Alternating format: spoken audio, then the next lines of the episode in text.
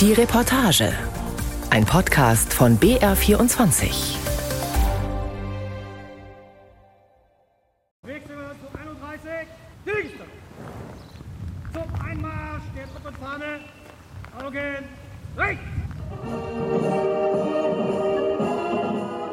Bad Reichenhall, Hochstaufenkaserne, Mitte Juni. Marschmusik ertönt.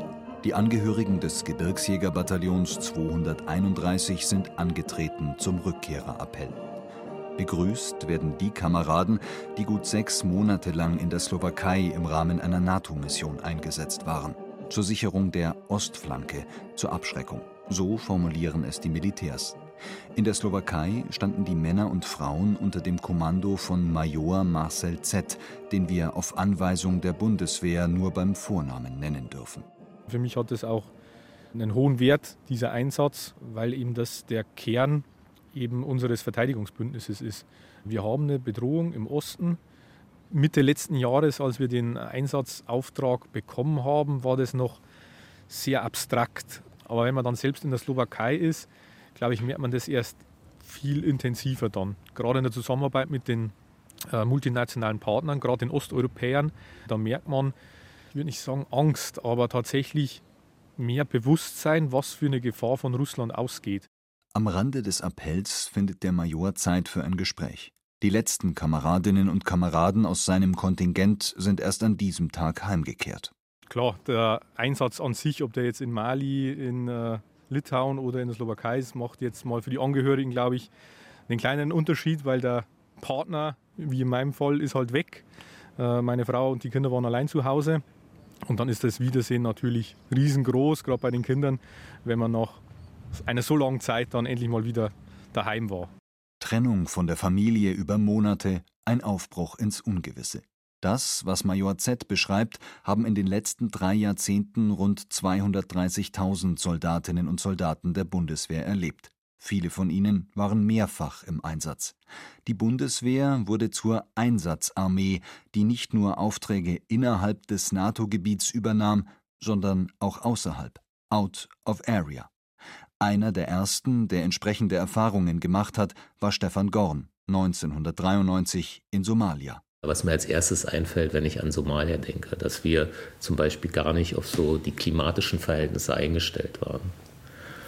Ich hatte im Verlauf des Einsatzes viel mit U S-amerikanischen Soldaten zu tun und die haben in klimatisierten Unterkünften teilweise übernachtet.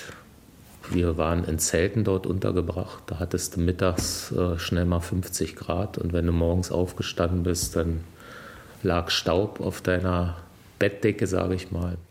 Stefan Gorn war als Fallschirmjäger in Somalia eingesetzt, rund sechs Monate, im Rahmen der U N-Mission UNOSOM zwei, dem ersten großen Out-of-Area-Einsatz der Bundeswehr nach einer Sanitätsmission in Kambodscha neunzehnhundertzweiundneunzig. Die Vereinten Nationen wollten eine humanitäre Katastrophe in Somalia verhindern, denn im Land tobte ein Bürgerkrieg. Heute ist Stefan Gorn Stabsunteroffizier der Reserve. Im Zivilberuf arbeitet er als Krankenpfleger.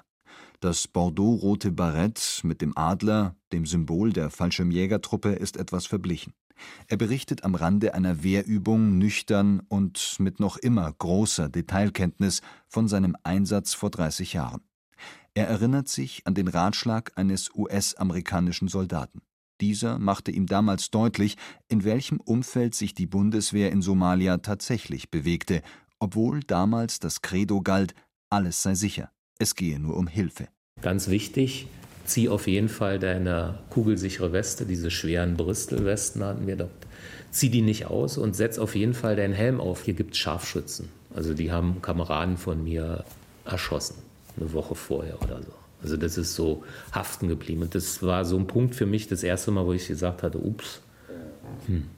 Das Erstaunliche ist, aus meiner heutigen Erinnerung hat mich das nicht aus der Bahn geworfen oder so, sondern für mich war das die Bestätigung, schon klar, warum man hier Fallschirmjäger einsetzt. Der Einsatz in Somalia stand am Beginn einer Epoche. Davor galt es als Grundsatz, dass die Bundeswehr nicht für militärische Aufträge außerhalb des NATO-Gebiets eingesetzt werden darf. International beteiligte sich die Bundesrepublik deshalb nur an Hilfseinsätzen. Kaum jemand hat sich so intensiv mit dem Somalia-Einsatz auseinandergesetzt wie Thorsten Konopka.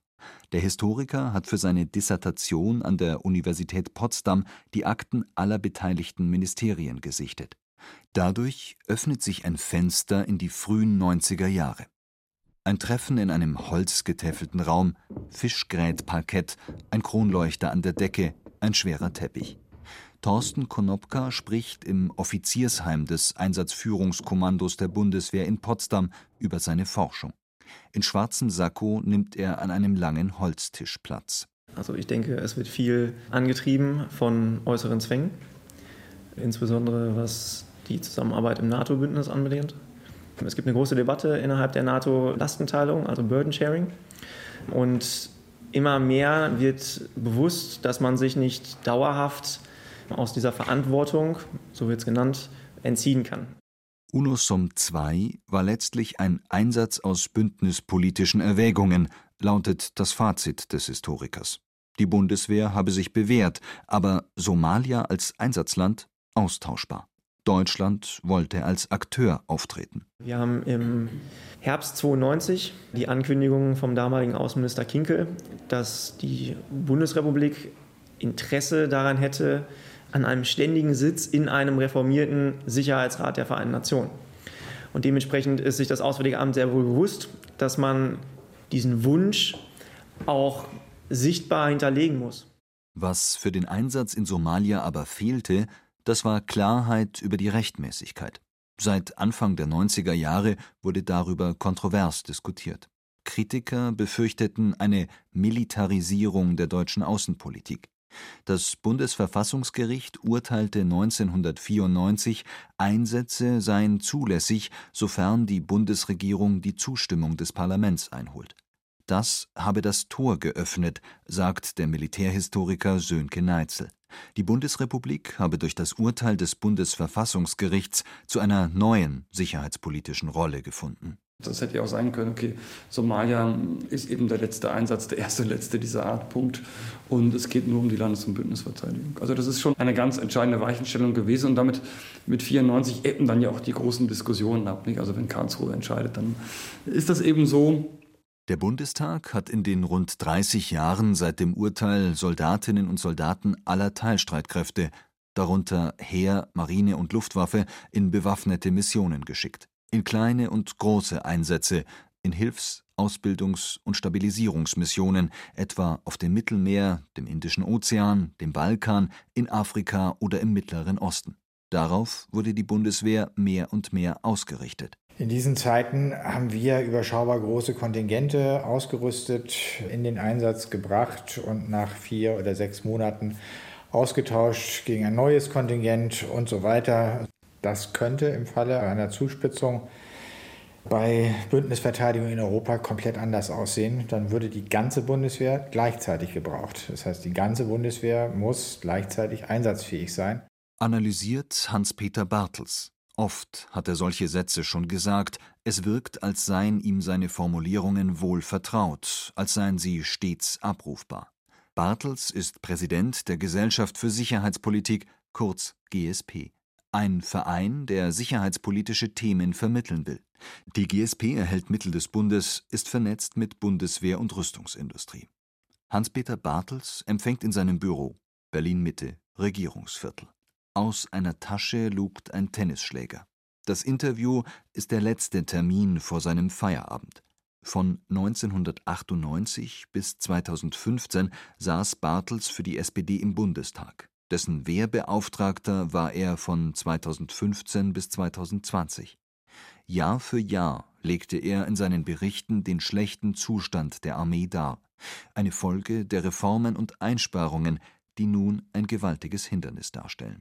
Das Projekt, die Bundeswehr als Ganzes wieder einsatzfähig zu machen, ist maximal ambitioniert. Also es ist fast ein bisschen wie die Neuaufstellung von Streitkräften, weil mit der Reform von zweitausendelf, damals Guttenberg, de Maizière als Verteidigungsminister, die Bundeswehr auf ein Format gebracht wurde, aus dem heraus eigentlich nur noch Out-of-Area-Missionen mit überschaubar großen Truppenteilen zu alimentieren waren. Wenn wir jetzt organische Großverbände brauchen, also Brigaden und Divisionen, die von vornherein alles beisammen haben, was für einen erfolgreichen Einsatz im Gefecht äh, gebraucht würde, dann stellt man fest, es fehlt an ganz vielem. Es fehlen Verbände, es fehlen ganze Fähigkeiten, Truppengattungen. Also all das herzustellen, ist nicht banal. Zurück auf den Appellplatz in Bad Reichenhall. Major Marcel Z. nimmt Platz unter einem Pavillonzelt, das für Besucher aufgebaut wurde. Es schirmt die Sonne ab an diesem heißen Tag. Z. trägt die graue Bergmütze der Gebirgsjäger, ein Edelweiß an der Seite. Für ihn ist es ein Moment, um Rückschau zu halten auf die Monate in der Slowakei, auf die NATO-Mission, von der er soeben zurückgekehrt ist. Es ist auch ein Moment, um zu vergleichen. Denn Z. ist einsatzerfahren, war in Mali. Er weiß genau Bescheid, was für höchst unterschiedliche Szenarien und Bedrohungen auf Soldaten zukommen können. In Mali, als wir damals, ich persönlich zwanzig siebzehn rausgefahren sind, muss man jederzeit damit rechnen, dass man eben von Terroristen angeschossen, angesprengt wird. Das hat man in einer einsatzgleichen Verpflichtung wie in der Slowakei eben nicht. Aber man hat halt im Bewusstsein, und ich glaube, das ist auch in der Truppe mittlerweile flächendeckend angekommen, dass nur eine Staatsgrenze weiter dieser offene Angriffskrieg der Russischen Föderation äh, stattfindet. Und das auch der Grund ist, warum wir da sind. Neben dem Major sitzt der Oberstabsgefreite Mario B. Er ist seit rund fünfzehn Jahren Soldat, hat auch den Alltag in Afghanistan kennengelernt, ist schon oft heimgekehrt aus dem Einsatz und ergänzt: Ich rede es von mir persönlich, man lernt das Leben anders zu schätzen. Man muss sich vor Augen halten, was wir haben. Wir haben hier unseren Frieden, der aber halt natürlich sehr schnell kippen kann. Der Krieg ist vor der Haustür und das muss und sollte den Menschen bzw. auch Soldaten vor Augen sein. In der Slowakei sind die Gebirgsjäger von Panzertruppen abgelöst worden. Deutschland definiert seine Rolle im Bündnis gerade neu. Missionen an der NATO-Ostflanke sind da zentral. Sie bilden aktuell einen Schwerpunkt des deutschen militärischen Engagements im Ausland. Über all dem steht die von Kanzler Scholz ausgerufene politische Zeitenwende und die Rückbesinnung auf die Landes- und Bündnisverteidigung. Der einsatzerfahrene Major Marcel Z. blickt ernst und entschlossen zugleich, als er über Folgen in letzter denkbarer Konsequenz spricht.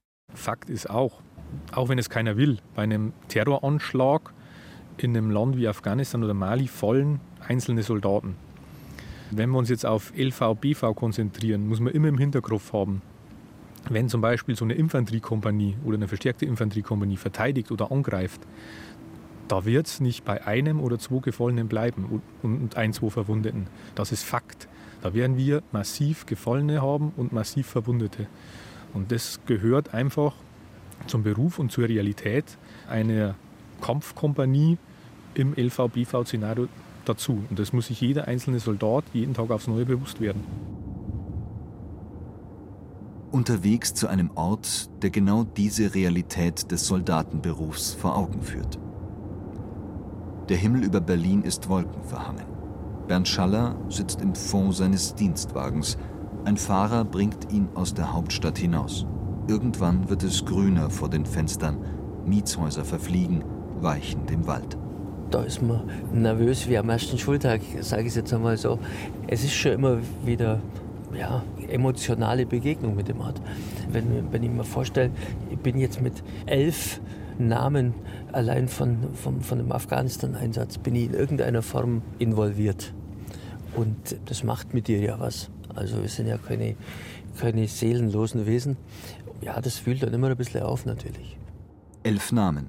Sie stehen für elf tote deutsche Soldaten. Zweimal war Bernd Schaller als katholischer Militärseelsorger in Afghanistan. Einmal im Jahr zweitausendzehn, dem Gefechtsjahr.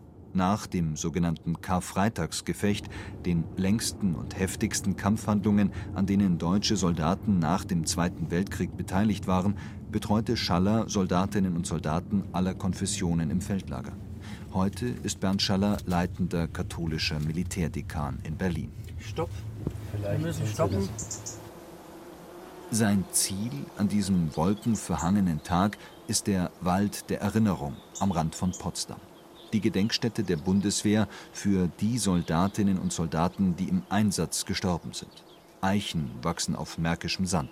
An etlichen haften sehr persönliche, gar intime Erinnerungen. Kinderzeichnungen etwa, die den Besucher kaum kalt lassen. Auf Stelen aus Stein sind die Namen der Toten angebracht. Kameraden und Angehörige haben Zeichen der Verbundenheit hinterlassen. Abzeichen etwa, teils verblichen von der Sonne. Bernd Schaller, der Militärpfarrer, kennt den Ort gut. Viele Geschichten hat er zu erzählen. Seine Stimme wird mehrfach brüchig, wenn er eintaucht in Erinnerungen. Wir sind hier den Weg raufgelaufen und hier ist wirklich so, an der Stelle äh, kniete sozusagen eine junge Frau, oder so, ging so in die Hocke und da drüben äh, war ein kleines Mädchen und äh, dann hat die, die Frau hier gesagt, als wir, wir waren in Hörweite, äh, dann hat sie gesagt, schau mal, da steht der Name vom Papa. Jetzt muss man wissen, der Soldat war im Einsatz. Das Kind hat den Vater gar nicht mehr gesehen. Und, ähm, und dann steht die da und sagt, das ist der Name des Papas. Da bleibt die also einfach die Luft weg. Der Wald der Erinnerung sei ein wichtiger Ort, sagt Bernd Schaller, für die Entwicklung der Bundeswehr in den vergangenen dreißig Jahren und die Situation heute. Ich glaube, das ist auch das, was uns jetzt nochmal ganz neu, ja, sicherlich auch manche Erfahrung bringen wird für diese Landes- und Bündnisverteidigung, weil da mancher einfach auch klare und eindeutige Dinge aus eigenem Erleben mitbringt, wo er sagt, ja, das kann bis zum Äußersten eben führen. Das ist nichts mehr, was man irgendwann markiert hat, sondern das ist etwas, wer im Einsatz war, der kann damit was anfangen. Ja, kommen Sie rein. Vielen Dank, Sie sind viel beschäftigt. In Potsdam angesiedelt ist auch der einzige zivile Lehrstuhl für Militärgeschichte in Deutschland. Lehrstuhlinhaber Professor Sönke Neitzel ist in diesen Zeiten ein gefragter Gesprächspartner. Sein Büro befindet sich im neuen Palais, einem preußischen Barockschloss. Hohe Decken, die Schritte hallen auf den langen Fluren nach. Das Schloss steht mitten im prächtigen Park Sanssouci, durch den vor dreihundert Jahren Friedrich der Große flanierte. Also ich glaube, wenn wir eines lernen können aus den letzten dreißig Jahren, dass wir nichts ausschließen können. Wir haben ja doch immer sehr kurzfristig gelebt. Also erst war Kalter Krieg und Verteidigung der Lüneburger Heide oder des Fulda Gaps oder so. Dann alles weg, nur noch Auslandseinsätze oder ist ein Prozess natürlich auch gewesen. Jetzt hat man so ein bisschen das Gefühl, dass alle jetzt also starren auf Landesbündnisverteidigung. Das ist natürlich geschummelt. Der Militärhistoriker geht davon aus, dass es wieder größere Out-of-Area-Einsätze gibt. Er muss nicht lange überlegen, hat die Situation vielfach analysiert. Und ich habe ein bisschen so eine Sorge, dass wir einfach keine Schlussfolgerungen daraus ziehen. Dass alle jetzt froh sind, ach, endlich weg damit, ein richtiger Gegner und nicht alles so, so kompliziert und, und so weiter, sondern ein klares irgendwie Bild, auch politisch irgendwie alles irgendwie klarer. Und die Frage muss ja schon sein, was sind eigentlich unsere Schlussfolgerungen, jenseits jetzt von technischen oder taktischen Fragen, die wir aus Afghanistan, aus, aus Mali ziehen. Und kann man mit solchen Interventionen, was kann man überhaupt erreichen? Welche Lehren also lassen sich ziehen?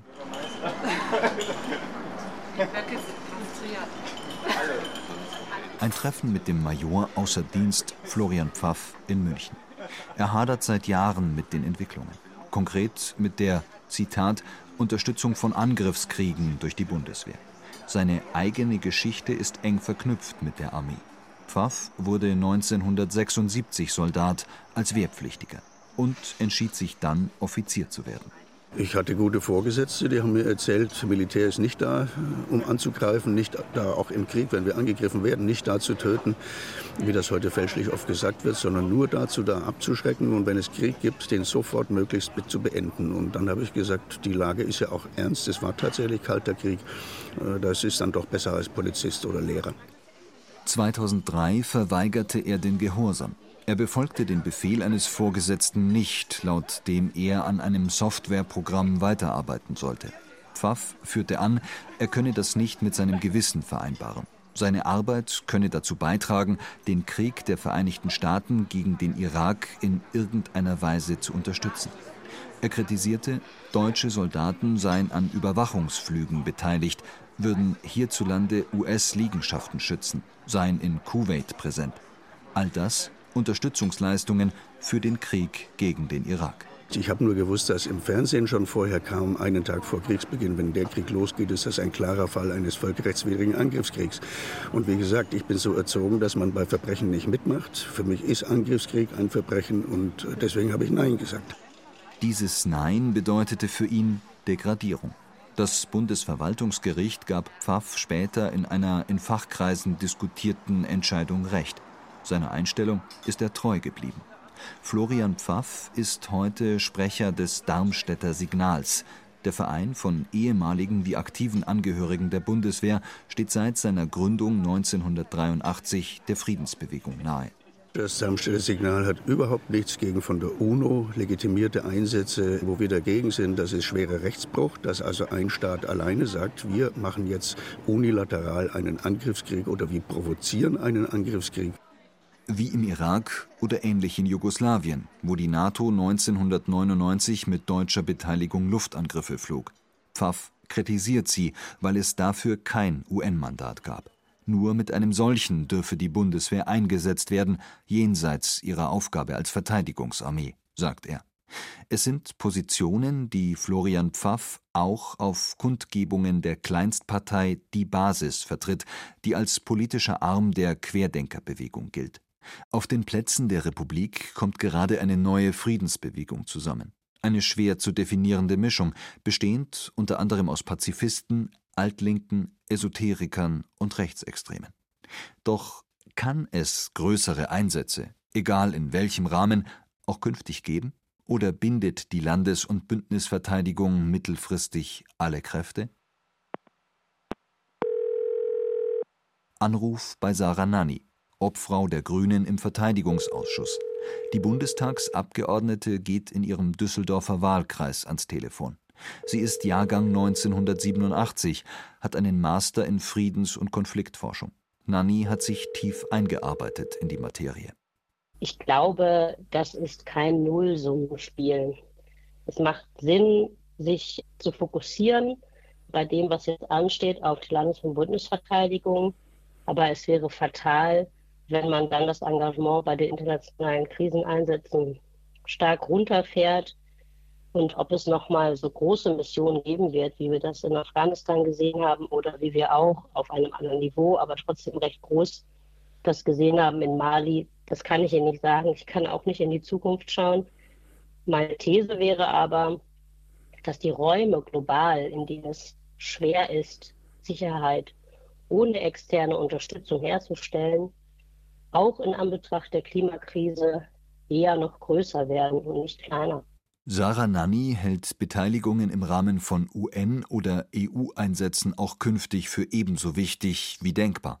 Deutschland könne sich mit den eigenen Stärken einbringen, etwa bei der militärischen Ausbildung, sagt die Verteidigungspolitikerin. Das Wichtige ist eben, dass die Arbeit vor Ort dann auch auf vielen Schultern verteilt wird, sodass wenn ein Staat sagt, wir wollen dieses Engagement nicht mehr machen, dass dann eben nicht das Gesamtprojekt in Frage steht. Ihr Abgeordnetenkollege Roderich Kiesewetter, der für die C D U im Bundestag sitzt, kennt beide Welten, die des Parlaments und die des Militärs. Kiesewetter war Generalstabsoffizier, ist Oberst außer Dienst. Er empfängt an einem Vormittag bei Kaffee und Wasser in einem holzgetäfelten Besprechungszimmer des Bundestags. Die Atmosphäre entspannt und zugleich konzentriert. Kiesewetter spricht druckreif. Es festigt sich der Eindruck, dass ihm das Thema sehr wichtig ist. Das ist eine der wesentlichen Lehren für künftige Auslandseinsätze, so reinzugehen, dass man in der Lage ist, die klar formulierten politischen Ziele und militärischen Unterziele zu erreichen. Ansonsten sollte man es nicht tun. Stichwort Mali. Und der andere Aspekt ist, für die Landes- und Bündnisverteidigung unsere Soldatinnen und Soldaten so auszustatten, dass sie mit allem, was völkerrechtlich zulässig ist, die Landes- und Bündnisverteidigung auch durchführen können. Während des Interviews geht Roderich Kiesewetter auch mit der eigenen Partei hart ins Gericht, und schaut einen Moment lang streng. Die C D U regierte von zweitausendfünf bis zweitausendeinundzwanzig in vier Koalitionen. Kiesewetter gehört seit zweitausendneun zur Bundestagsfraktion. Militärische Fragen hätten unter Angela Merkel als Kanzlerin keinen allzu großen Stellenwert gehabt, kritisiert er. Er fordert, dass sich das Parlament künftig anders und intensiver mit Out-of-Area-Einsätzen der Bundeswehr beschäftigt. Die Art und Weise, wie die Parlamentsbeteiligung vorgenommen wird, setzt alle Einsätze gleich, wenn mit bewaffneten Einsätzen zu rechnen ist. Die Beobachtermission im Südsudan mit vier Leuten, genauso wie eine Ausbildungsmission in einer Krisenregion. Alle Einsätze bekommen zwei Lesungen im Bundestag, also es sind immer drei Lesungen, aber zwei Debatten, sodass wir weit über zweihundertfünfzig Debatten in den letzten dreißig Jahren im Bundestag hatten, die immer den Blick verstellen, dass das außenpolitische Handeln Deutschlands viel breiter ist. Und ich wünsche mir deshalb eine stärkere Rolle des Parlaments in der Evaluierung der Einsätze. Konkret schlägt er vor, das in einer Woche der Sicherheit zu tun. Einer Woche, in der sich der Bundestag schwerpunktmäßig mit Sicherheitspolitik befasst, in ähnlicher Weise, wie er das mit dem Haushalt tut. In dieser Woche solle über die Ergebnisse der Einsätze gesprochen werden und über strategische Fragen. Außerdem fordert Kiesewetter: Wir sollten bestimmte Einsätze gar nicht mehr zur Mandatierung in den Bundestag geben, insbesondere nicht Beobachter- und Ausbildungsmissionen, aber dafür viel intensiver die bewaffneten Einsätze, Stichwort Mali, Afghanistan, aber auch ähm, neuere äh, Einsätze, Stichwort Niger und Ähnliches, betrachten und sie an der nationalen Sicherheitsstrategie spiegeln. Heißt, es soll leichter überprüfbar sein, ob ein gefährlicher und großer Einsatz im Sinne des neuen Grundlagendokuments ist. Für Beobachter- und Ausbildungsmissionen solle das Parlament dennoch eine Art Rückrufrecht haben, schlägt er vor. Ob es einmal zu so etwas kommt, ist völlig offen. Klar ist, dass der Bundeswehr zunächst der Rückzug aus Mali bevorsteht. Aus Berlin ein letztes Mal zurück nach Bad Reichenhall auf den Appellplatz. Die Gebirgsjäger sind angetreten nach der Rückkehr von ihrer NATO-Mission in der Slowakei. Mit dem Auftrag abzuschrecken, Präsenz zu zeigen. Feierlich und optimistisch zugleich werden sie begrüßt. Ein Moment, in dem klar wird, welche Herausforderungen vor Armee und Politik liegen, gut dreißig Jahre, nachdem die Ära der Out-of-Area-Missionen begann und eine alte Bedrohung plötzlich zurück ist in Europa. Auf die Rückkehr! Dreifach kräftiges Heulung! Ja!